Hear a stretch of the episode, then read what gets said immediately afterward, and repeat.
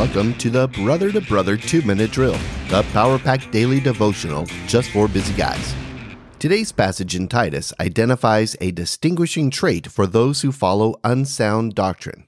The question for today is, how has your life changed since you have committed your life to Christ? Titus chapter 1, verses 15 through 16. To the pure, all things are pure, but to the defiled and unbelieving, nothing is pure. But both their minds and their consciences are defiled. They profess to know God, but they deny him by their works. They are detestable, disobedient, unfit for any good work. In this third and final devotion on professing believers who are teaching and practicing unsound doctrine, the Apostle Paul has sharply condemned their attitudes, influence on others, and carnal worldview. In today's passage, he contrasts those believers, the pure, who seek to do the will of God, with the defiled and unbelieving, whose minds and their consciences are defiled. And then he makes a statement that I think speaks to us as well. They profess to know God, but they deny him by their works. Let's chew on that idea for a moment. 65% of adults in the U.S. identify as Christian. But what is the level of commitment to following Christ they might demonstrate? I don't know, but we could guess that a large percentage are Christian in that they are not something else, basically in name only. They have not made a sincere decision to follow Christ. They might attend a Christmas or Easter service, and that's about it.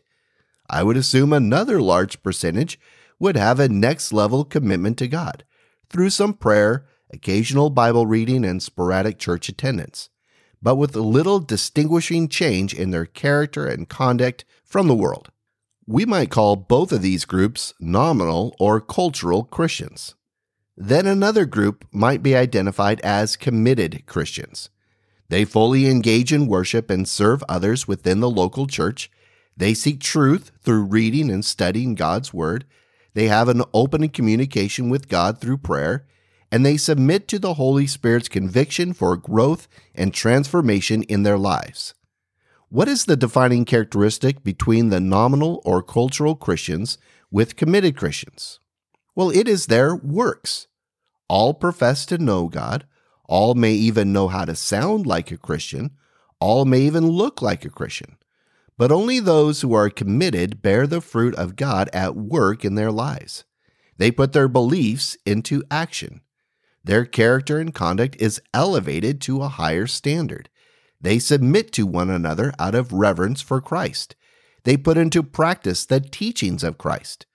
As the Apostle Paul urges believers in Ephesians chapter 4, to walk in a manner worthy of the calling to which you have been called, we are to be in motion of growth, service, worship, and transformation in our walk of faith.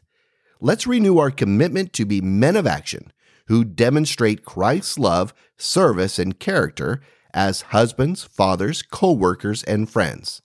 Let your works glorify God. Thanks for listening. Be blessed. Stand firm. I'm Tim Kaditz, your brother in Christ.